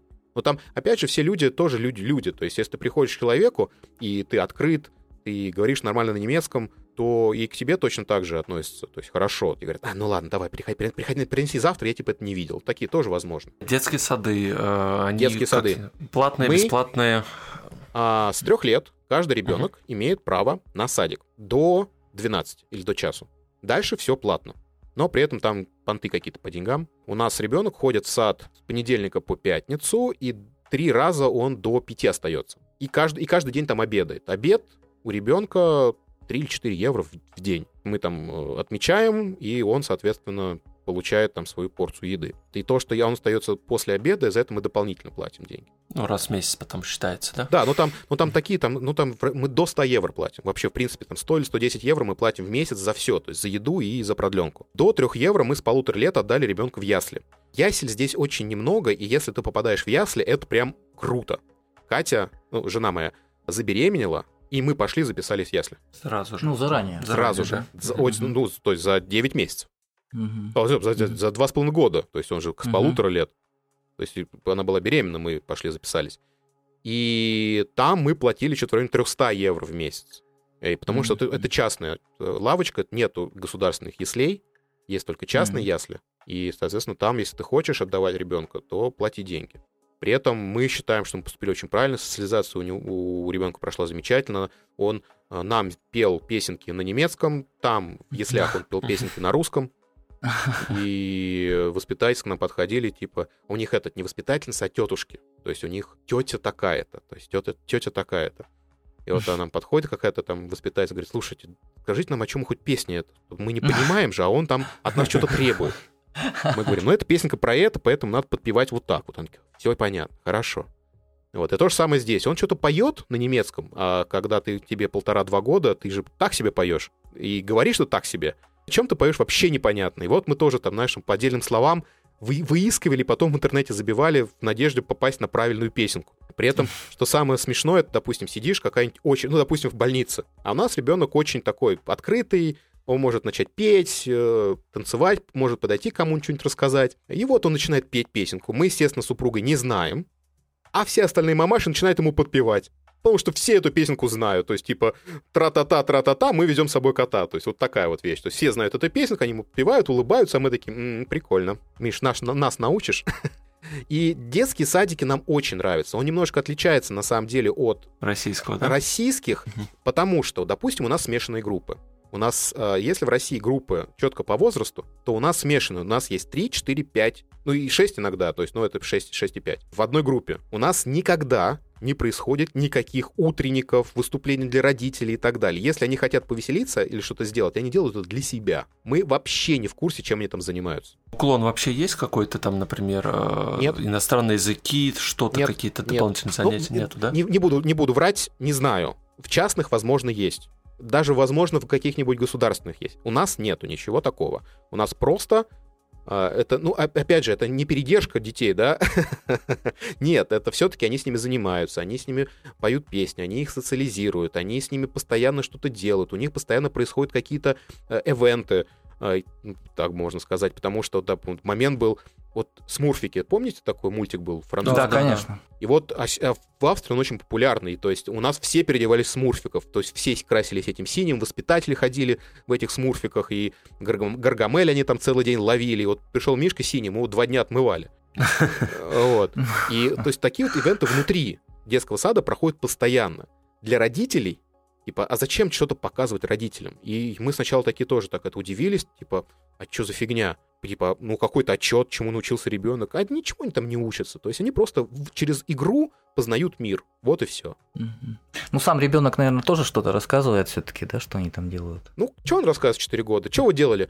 О, мы ели котлеты. А. О, а еще, а еще я сделал замок, а еще Мелик мне больше не друг, я ему вот показал вот так вот. Вот и, и, и что ага. здесь поймешь? Да фиг знает. Ну, да. Нет, для ну, него все равно важно, эмоционально, оно что-то он э, приносит. Нет, нет, у нас очень с удовольствием. То есть, э, опять же, с ребенком повезло, он с удовольствием идет в детский садик, с удовольствием ходит из детского садика. То есть, это, конечно, от ребенка зависит, потому что есть примеры мамочек, которые э, прям с истериками оставляют детей. То есть, дети там рыдают, там кричат, не оставляй меня, мамочка, я, я буду хорошим. То есть, ну, какая-то такая вот история тоже. Мы очень довольны садиком, прям очень довольны. Но очень много на всяких форумах, э, в русскоязычных группах Австрии встречаешь, что вот мамы недовольны садиками, а, но при этом там эти претензии из разряда а что нам это за нашим, наш не король? То есть, ну, какие-то такие странные претензии. То есть, везде можно найти минусы. У нас, допустим, не очень новое здание, не очень новые игрушки. Ну, например, вот, ну, можно найти этот минус. У нас есть лестница. Но у вас же нет такого, что вы там э, скидываетесь, чтобы купить те же самые игрушки, как в России, нет, конечно, да? И... Конечно, мебель нет. там. Мебель конечно, там, да, нет, да, да. Конечно нет. И простите, да, у нас в этом году спонсора, к сожалению, нет, поэтому родители скидывайтесь, да. Нет, спонсор государства, и оно это, субсидирует все эти садики, естественно. Но понятное дело, что не постоянно, и поэтому как бы вот ну, точно можно сказать, что вот если вот с такой точки зрения смотреть, если бы, допустим, мы были какие-нибудь мажоры, нам бы это не понравилось. Нам все нравится. Про, школу, школу, да, про школу, про школу, про школу мы хотели, да. Угу. Да, там, ну, я так понимаю, дошкольное, да, образование, среднее. А, у нас как, как бы делится на три части. По четыре класса. То есть 12 лет учатся дети. А начальная школа, средняя и старшая. Начальную школу в каком возрасте идут? 6 лет. Угу. То есть последний год в детском садике у них подготовка к школе и в 6 лет они идут в школу. При этом а здесь... Так... В, да. в 6 лет это прям уже школа-школа, то есть школа, они начинают школа. там... Угу. При этом а, здесь, а, опять же, очень странный подход для нас. У меня знакомые, вот при нас их дети пошли в школу, и а, знакомый возмущался, типа, ты представляешь, они целый год будут учить алфавит. Ты представляешь, они вот в день по букве. И, Чтобы уж точно гарантированно не забыть, что И я такой, типа, ну да, это бред какой-то. А потом, знаешь, мы после того, как они уже отучились, то сейчас там уже и среднюю школу дети пошли, и вот такие типа, да нет, все правильно было на самом деле. Дети учились учиться. Их учили познавать мир, их учили правильно задавать вопросы. А то, что они буквы учили год, да ну и плевать. И у них абсолютно какие-то удивительные вещи. Они музыкальную школу, им дают там разные музыкальные инструменты, они пробуют эти музыкальные инструменты разные. А у них постоянно какие-то экшены происходят, то есть а, там горнолыжные эти, физкультура у них там на горных лыжах и так далее. И, в общем, дети реально, им интересно, и они учатся учиться, и это, на мой взгляд, очень важно. Не так, что я а. запихиваю знания через «не хочу», да, как это у нас было. Да, я считаю, что это важно, потому что сейчас э, время как бы такое, э, такого плана, что информации, она, ну, ее очень много, она доступна, просто нужно ее правильно применять, как бы, да, и доставать. Конечно, вот. конечно. Поэтому я думаю, что это правильное направление. А школу тоже платить, да, нужно за них? Нет, школы все бесплатные. Опять же, я не буду голословен, я не в курсе, там, какие есть системы. Возможно, какие-то платежи ты мы соверш... надо совершать, то есть, допустим, та же самая продленка. Это официально платно, но так, чтобы все, школа бесплатна. При этом после четвертого класса, после начальной школы, ты разделяешься.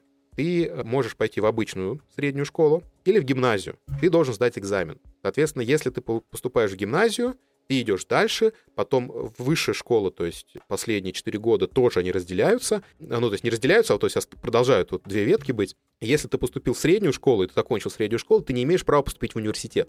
При этом, что удивительно, в Австрии не очень большой процент людей заканчивают университеты. Потому что если ты закончил университет, ты идешь в науку. Вот, ну, или то, такие специальности говорил. специфические, типа медицина, юриспруденция, то есть их тоже там, а ты Мгм. идешь юристом или медиком. В общем, очень много людей, кто э, учится в университетах, идут в науку. Не все, конечно, но очень много. А в основном люди заканчивают ПТУ, техникуме и идут работать. Ну, То есть там нет такого, да, что какая-то работа престижная, она требует только высшего там образования Здесь, университетского. ну, да? какая, смотря как престижное, что ты имеешь в виду. Если ты говоришь про учителя, это престижная профессия, то, конечно, Ну. надо отучиться в университете. Но нету непрестижных профессий, вот так вот можно сказать. Есть хорошие, качественные профессии. То есть, допустим, ты можешь отработать официантом всю жизнь в одном ресторане. И это не считается зазорным. Может быть такое, что тебя придет обслуживать дедушка там, под 60, который досконально знает э, психологию, досконально знает меню, может конкретно тебе посоветовать именно то, что тебе нужно и так далее. То есть это не считается плохо или зазорно, да, что типа, вот официант. Нет, это такая же профессия, как у всех. Знакомые с гордостью рассказывали, что их сын определился в 16 лет, он решил стать водителем автобуса. И они прям с гордостью мне это рассказывали. Я такой, «М, прикольно. По какому маршруту будет ездить всю жизнь? Да, удивительно.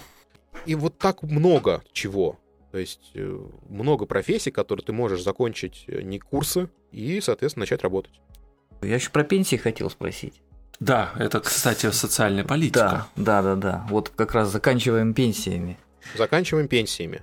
Да. Я буду получать 80% от своей зарплаты, а зарплату я не получаю.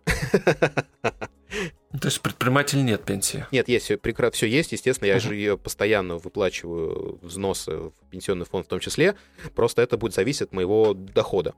А в связи с тем, что австрийцы по менталитету очень похожи да. на русских, они не очень любят э, платить налоги и очень показывать свои прибыли. Мгм. Я не, не отличаюсь от э, всех, поэтому я тоже очень люблю платить налоги и показывать свои прибыли. Ой, расскажи немножко по налогам вообще. Много ли предпринимателей платят и куда? Слушай, а в зависимости от, то есть, э, конечно, платят много, но есть большая поддержка молодых предпринимателей. То есть, когда ты становишься предпринимателем, вот начинаешь, у тебя все льготное. Ты не платишь НДС, ты не платишь страховку, то есть только Notfallversicherung это типа 100 евро в год, ты платишь, ну, если скоро, вдруг скоро приедет там или понадобится, что-то такое. И много всяких попустительств. Но чем больше ты зарабатываешь, у нас пр- прогрессивный налог на прибыль. Начиная с 11 тысяч евро, то есть до 11 тысяч евро прибыли в год, ты не платишь ничего. Но начиная с 11 тысяч, ты начинаешь платить 25%. До 18. С 18 — 35. Там, там с 30 тысяч в год ты платишь еще больше и больше и больше, то есть вплоть до 50%. Но эти деньги тебе вернутся, потому что пенсию ты получаешь 80% от своей зарплаты. То есть чем А в больше... каком ты- возрасте на 65. пенсию выходит? 65, ага. Ну, Там, А- наверное, тоже есть градация мужчин и женщин, наверняка. Там женщины А, чуть вот раньше. честно не скажу. Да, возможно, есть 60-65, возможно. Я знаю только про себя. То есть, а, Да. а правильно я понял, что НДС есть у любого, то есть там нет, как у нас, да, там общая система налогообложения, там А какая-то по сути своей, вот упрощенная. если- он- я сейчас как это, ИП на упрощенке ага. по-русски. Понятно. То есть я не плачу НДС. То есть я не беру НДС, я его не плачу. Ну, схоже, схоже, да. А, понятно. да, то есть это очень похоже. То есть у меня должна быть э, э, неперейденная граница оборота. То есть если у меня оборот меньше 45 тысяч евро в год, я могу не платить э, НДС. Но я его не получаю обратно. То есть здесь в этом весь прикол. То, что а, в чем прикол НДСа? Я все товары на фирму беру с вычетом НДС. Если я плачу Мгм. НДС, то я все товары вычитаю НДС. Мгм. НДС сколько процентов? 20. Но при этом я, в связи с тем, что я фотограф, я много работаю с частными клиентами, мне выгодно оставаться в границе без НДСной системы, чтобы быть на 20% дешевле, чем другие на рынке. Ну, в декларации ты это отображаешь, я так понимаю. Но в данном случае, конечно, здесь надо показывать прибыли, то есть э, фирма моя существует уже 5 лет, и, э, конечно, она у меня растет. Я показываю прибыли, рост, рост фирмы, чтобы потом мне не- ко мне не было претензий от э, финансовой структуры. Да, опять же, у тебя наемных работников же нету? официально? я один, я один. Нету, да, ты один. Ну, там уже будет другая песня просто. Да, то есть это другая песня, это надо м, платить налоги за э, страховать, платить налоги за своего Мгм. работника. Ну, конечно. Я думаю, что, может быть, в скорости я это сделаю, но я это сделаю по-другому. Я, как бы, у нас будет коллаборация двух ИПшников. То есть вот так вот это будет. Это дешевле. Мне и удобнее. Мне. Потому что человек это тоже будет сам платить, пусть сам все платит. Но на самом деле очень много подводных камней, и, что, к сожалению, а, нету такого, знаешь, человека, который тебя вот проведет по всем вот этим, по, по, по фарватеру. Делал я и ошибки, потому что бухгалтер мне говорит одно, а, там, в экономической палате мне говорят другое, а, в, в администрации мне говорят третье, а еще страховая, и еще какие-то платежи. И ты такой, блин, сколько я должен платить, чтобы фирма существовала? И никто тебе не может дать на этот ответ. Вот серьезно. И прям это прям было так прям непонятно и грустно. То есть тебе пришлось самому, да, все Потихонечку, да. Причем для uh-huh. многих это само собой разумеющееся, а для тебя-то нет, ты же вырос в другом мире. И для тебя другие вещи само собой разумеющиеся, а здесь нет. Идея для стартапа. Консультировать предпринимателей. Да, кстати. Вести. Я бы даже больше сказал, э, очень странное законодательство, то есть э, мигранты, беженцы, не имеют права работать. Их нельзя нанять на работу, пока они не получили статус беженца. А uh-huh. статус беженца можно ждать годами. При этом беженец может спокойно открывать фирму и работать. Это прям странная позиция. Они никто а не открывает, нужны. потому что ни хрена не знают. Во-первых, языка не знают. И у меня был друг сириец, который тоже беженец, он как раз так и поступил. И я ему говорю, слушай, Халил, ну ты же у себя в этом в Дамаске был бухгалтером ты все это цифры знаешь, тебе немножечко подучиться а здесь, получить образование бухгалтера, и ты можешь как консультировать сирийцев и других арабов, которые хотят зарабатывать деньги, но не могут. Ты будешь говорить, я вам открою фирму и сделаю. Это вообще золотое дно. Ну, я не знаю, я не хочу, с цифрами опять, ла-ла-ла, ну, в общем.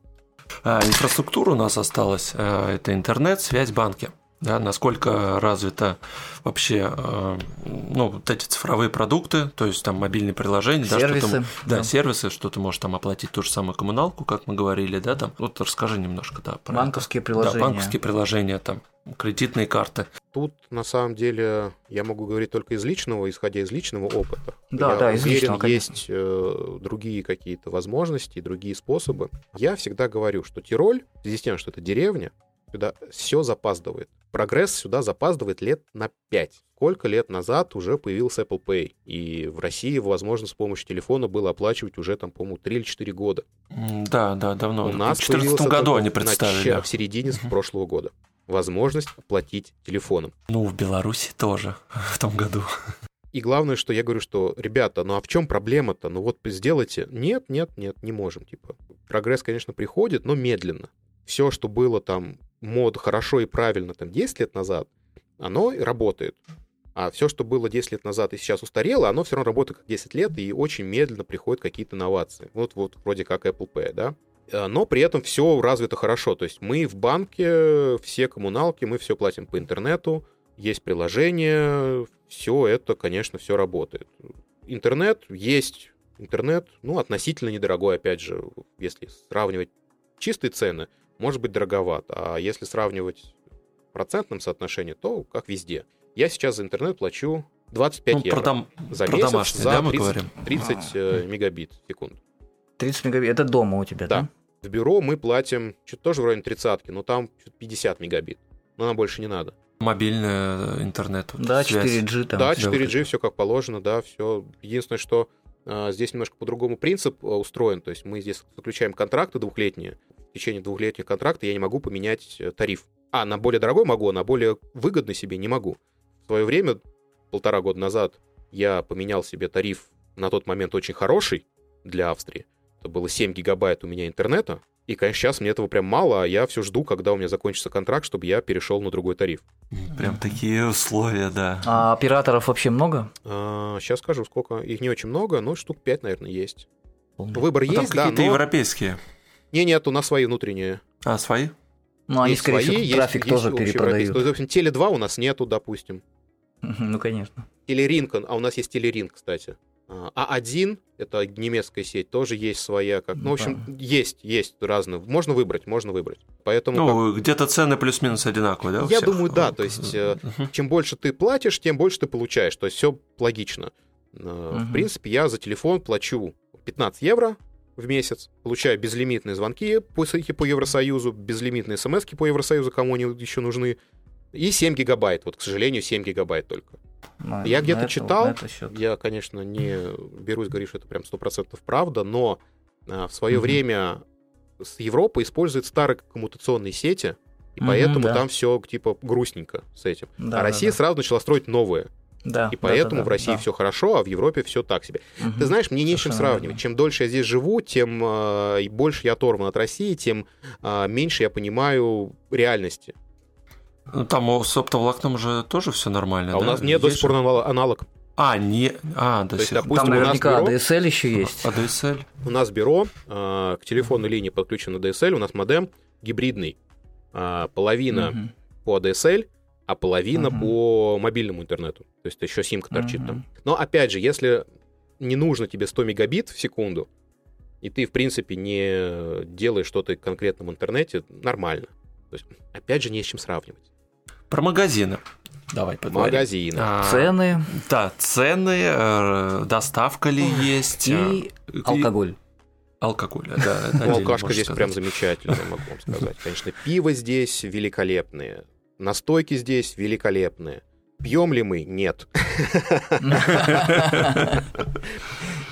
Нет, э, просто почему-то вот сейчас вот меньше пьем. Вот, вот просто так. Вот у нас был этот карантин, когда мы сели все на карантин на два месяца, вот тогда мы прям супругой прям за, за воротник прям закладывали. У нас э, мы как раз в неделю ездили в э, магазин закупаться, и мы прям брали ящиками вино, потому что к следующему закупу у нас было пустенько.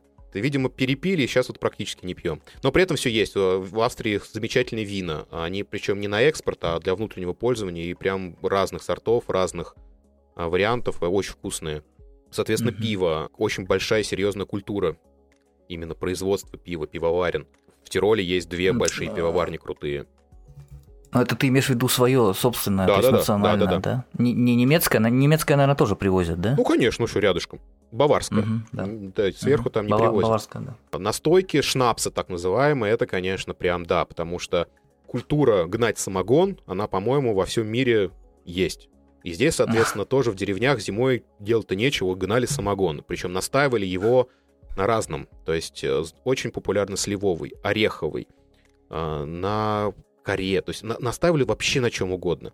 И каждый уважающий себя древний старинный ресторан имеет свою свою настойку, которую ты обязан шмякнуть вместе с э, официантом. Очень часто, соответственно, мы ходим в рестораны, нас уже знают, и с нами а, нас обслуживают уже владельцы, в том числе. Это абсолютно нормально. И то есть ты приходишь, тебе владелец, о, Виктор, Екатерина, добрый вечер, вот ваш столик, типа вот там чего хотите, и обязательно с тобой посидит, пообщается, принесет подносик с, со шнапсами, ты обязан выпить, а, потому что, ну, это неуважение. Причем, если ты хорошо сидишь, то тебе принесут еще, бесплатно, естественно, и принесут еще, а ты понимаешь, что, типа, ты за рулем вроде как, и, а, типа, больше-то не надо, но, типа, отказать тоже нельзя. Ма- Немаловажный момент, в Австрии разрешено до 0,3, до 0,5 промилле, нет, до 0,3, Мгм. до 0,3 Мгм. промилле э, в крови можно ездить э, на автомобиле. За рулем. Интересно, да. да. Поэтому... Ну, чтобы у тебя был шанс вернуться из паба. Не, нет, э, Да. здесь не то, что нет. Если ты э, при этом, если ты чуть-чуть перешел границу, то прям хана. Это прям у тебя Мгм. лишают прав. Ты должен сходить на курсы антиалкогольные за свой счет. Это огромные штрафы. Тебя лишают прав. И то есть и там это целый геморрой. То есть лучше не переходить границу. 0,3 промилле, не, подожди, вру, 0,3, 0,5. 0,49 промилле можно иметь, а это 2 или 3 Ну, бутылки пива. Ух ты. Ну, Потому что 0,3 это немного Да, совсем, да, да. 0,5 промилле, да, я что-то соврал. Мгм. И то есть а, я пью 2,03 пива, Мгм. чтобы точно быть Мгм. в границе. А тебя не останавливали никогда? Останавливали и спрашивали. Я, надо всегда отвечать правду. Да, пил. Да, вот только что я выпил вот две, две кружки Про- пива. Проверяли Да, тебя, дышал? естественно, обязательно. Особенно на какие-то праздники, они прям стоят с э, мобильными этими тестами, ну, с мобильными тестами лаборатории. Вот с мобильной лаборатории стоят, чтобы сразу проверить тебя. Это прям нормально. Ну, просто молодежь не всегда знает границы, и как бы как раз молодежь и лишается прав. Те, кто прошел это, больше не повторяют таких ошибок. Так, ну давайте ближе к магазину все-таки. А, да, магазины, да, отвлекся. Да. Магазины. У нас есть несколько сетей. Сейчас это про продовольственные. Да. А, Есть несколько сетей больших. где можно купить все. Они отличаются по цене, по качеству. Где-то лучше брать мясо, где-то лучше брать овощи, где-то лучше брать э, хлеб и так далее. А, но, в принципе, они все торгуют одним и тем же. Австрийцы, тирольцы, тирольцы, э, не очень любят магазины, особенно старые тирольцы или богатые. И, как правило, здесь очень развита мануфактурность. То есть, грубо говоря, любой уважающий себя тиролец имеет своего мясника, где он покупает мясо. Но это типа рынков, нет, да? Нет, это а, магазинчик. Нет? А, магазинчик. Мясной магазинчик, маленький, в котором uh-huh. можешь купить мясо, а продавец, естественно, хозяин, он всех знает, знает любые предпочтения, мясо, естественно, дороже в разы, но как бы люди поддерживают своих предпринимателей и покупают мясо. Мы, допустим, овощи покупаем на ферме. У нас здесь под боком ферма, где мы покупаем овощи. Это чуть дороже, но, конечно, по вкусу это с магазином не сравнится. Ну так это потихонечку превращаемся в бургеров. Потому что когда mm-hmm. изначально я приехал, думаю, вы что, с ума сошли? Что я буду на ферму, зачем в магазин? Дешевле же. Один в один. Помидоры, помидоры. Зеленый, зеленый, красный, красный. Огурцы зеленый, зеленый. В чем? Зачем я буду покупать полтора раза, два раза дороже? Нет, сейчас я понимаю разницу. А по ценам Ой, сложно. Я вот как-то не смотрю на общую цену. Вот наша корзина средняя на 3-4 дня стоит от 50 до 70 евро. Вот один поход в магазин, 50 минимум мы оставляем. Молоко, мясо, фрукты, овощи, пиво, возможно, там, чипсики, к чаю что-нибудь. Вот в таком формате. 50 и 70 евро. Когда мы были на карантине сидели, то там и 100, и 200 было. Ну, потому что прям надолго закупались. Ну да, там уже не 3-4 дня ходишь. Ну да. Доставка есть еды? А, можно, можно, нет, конечно, можно все заказать, но это uh-huh. здесь было не очень популярно. У нас э, даже вот э, доставщик еды, типа Яндекс Еда или там Delivery Club, э, в uh-huh. России уже достаточно давно была эта тема, а у нас недавно появилась своя сеть, Мьям называется, тоже точно один, один в один принцип, э, то есть тоже ребята... О, в Чехии, по-моему, тоже а? есть они. Угу. Чехии вот нам тоже говорили, они Возможно, есть. вот, может быть, это франшиза к нам пришла. И удобно, удобно, безусловно, удобно. То есть ты заходишь в приложение, заказываешь, тебе привозят. Они у нас тоже зелененькие, но салатовые такие. На велосипедах ребята разъезжают. Это только еда, а если продукты сами а, можно? Было не распространено. Теоретически, да, у нас можно были онлайн-магазины, у тех, опять же, у сетей, но мало кто этим пользовался. А после того, как карантин пошел, то есть народ еще допилил приложение, допилил услугу, и, конечно, это сейчас имеет популярность. Сейчас у нас много доставок. Опять же, все это пришло с опозданием, но все это есть. Опять же, я так это что-нибудь узнаю, в Москве появилось вот это, говорю, ну вот, давай три года подожду, три-четыре года, и у нас появится. Должно быть наоборот обычно. Нет, то есть я для себя выбрал вот такую штуку. Сначала появляется в Америке, потом приходит в большие города Европы. Больших городов Европы на самом деле штук 10 всего. Мы берем всю Европу. Типа Барселона, типа Париж, типа Берлин, Мюнхен. Вена, кстати, я не считаю, потому что Вена тоже деревня та еще. И так далее. Ну, Рим, Рим. Рим, там, да, вот да, такие ага. вот. Потом это приходит в Киев и Украину, потом в Москву. А уж из Москвы возвращается во всю остальную Европу. Потому что Европа, по сути своей, это большая деревня, кроме вот этих больших городов, миллионников. А вот по сути своей, это маленькие деревушки. Во всей Европе это так. Ну да, где-то есть столица, крупный город, да, да остальные да, все да. такие провинциальные. Да, это все город, везде провинция. Городочки. И в провинцию это, соответственно, приходит намного-намного позже. То есть вот такой путь это проделывает вещь. Ну, Amazon есть, да, в Австрии? Amazon есть, он работает великолепно. Uh-huh. Здесь, в принципе, это основная. Онлайн-магазин у нас есть еще свой, а, но он торгует больше этим, одеждой, вещами. И опять же, недавно появилась возможность, когда ты присылает тебе одежду, ты можешь померить и отослать обратно. В России это было очень давно, я помню. Мне еще сестра рассказывала. Ну да, а... Вальберес какой-нибудь, Ламода. Да-да-да, типа такого. А здесь вот появилось вот недавно, то есть, может быть, год, полтора-два назад. Так что с доставкой здесь все хорошо, и здесь почта работает великолепно. А, я себе все заказываю на Али. Экспрессе uh-huh. это удобно, это хорошо. И что-то на eBay, что-то на Амазоне. То есть я отовсюду беру лучше. То есть, допустим, что-то на Али дешевле, но идет дольше. А если я хочу там завтра получить или там послезавтра, я беру на Амазоне, но подороже. Ты про кофе хотел спросить? Да, про кофе. Мы э, пищевую тему тут завершили уже. Я про, хотел про кофе спросить. Как потребляют кофе? И да. Хороший, плохой? Как? А, кофейни, да. Кофейни, да. В связи с тем, что здесь Италия под боком, кофе здесь хороший, но в Италии лучше. То есть, если ты хочешь попить хороший, прям по-настоящему хороший кофе, езжай в Италию. Но при этом что хорошо, здесь тоже есть итальянские кофейни. Не как в России, которые держат армяне, а нормальные итальянцы. А, и здесь тоже иногда встречается хороший кофе. Вот все, что могу сказать. Сам я не кофейный фанат, я пью одну большую кружку бурды э, с утра и все на этом. Хотя здесь э, именно что кофейное, то есть это можно там выпить там капучино, то есть очень популярный здесь напиток. Э, mm-hmm. И это обязательно, если мы приходим куда-то на встречу, то обязательно берем по напитку, по кофе и пьем кофе. А сколько вот, помнишь, стоит там чашка кофе? Ну, в зависимости от заведения, от 2 до да. 7 евро.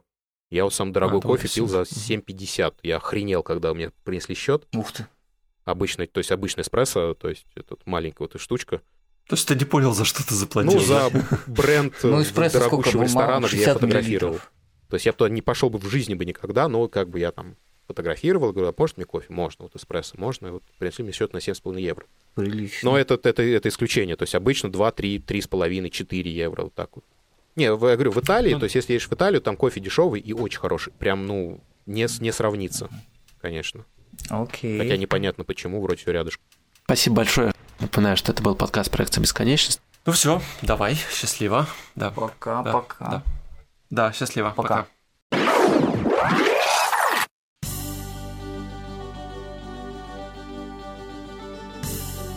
Благодарим за прослушивание подкаста «Проекция бесконечности». Нам очень важна поддержка нашего проекта в Apple Podcast, и мы просим вас поставить нам 5 звезд для того, чтобы о нас узнали другие слушатели и подкаст поднимался в рейтинге. Подписывайтесь на наш канал в Телеграме, пишите ваши отзывы и вопросы на почту. Мы будем рады ответить на них. Вы можете поддержать наш проект и поблагодарить авторов подкаста через Patreon. Оформляйте подписку и получайте дополнительный контент и выпуски после шоу. Все ссылки вы найдете в описании к выпуску.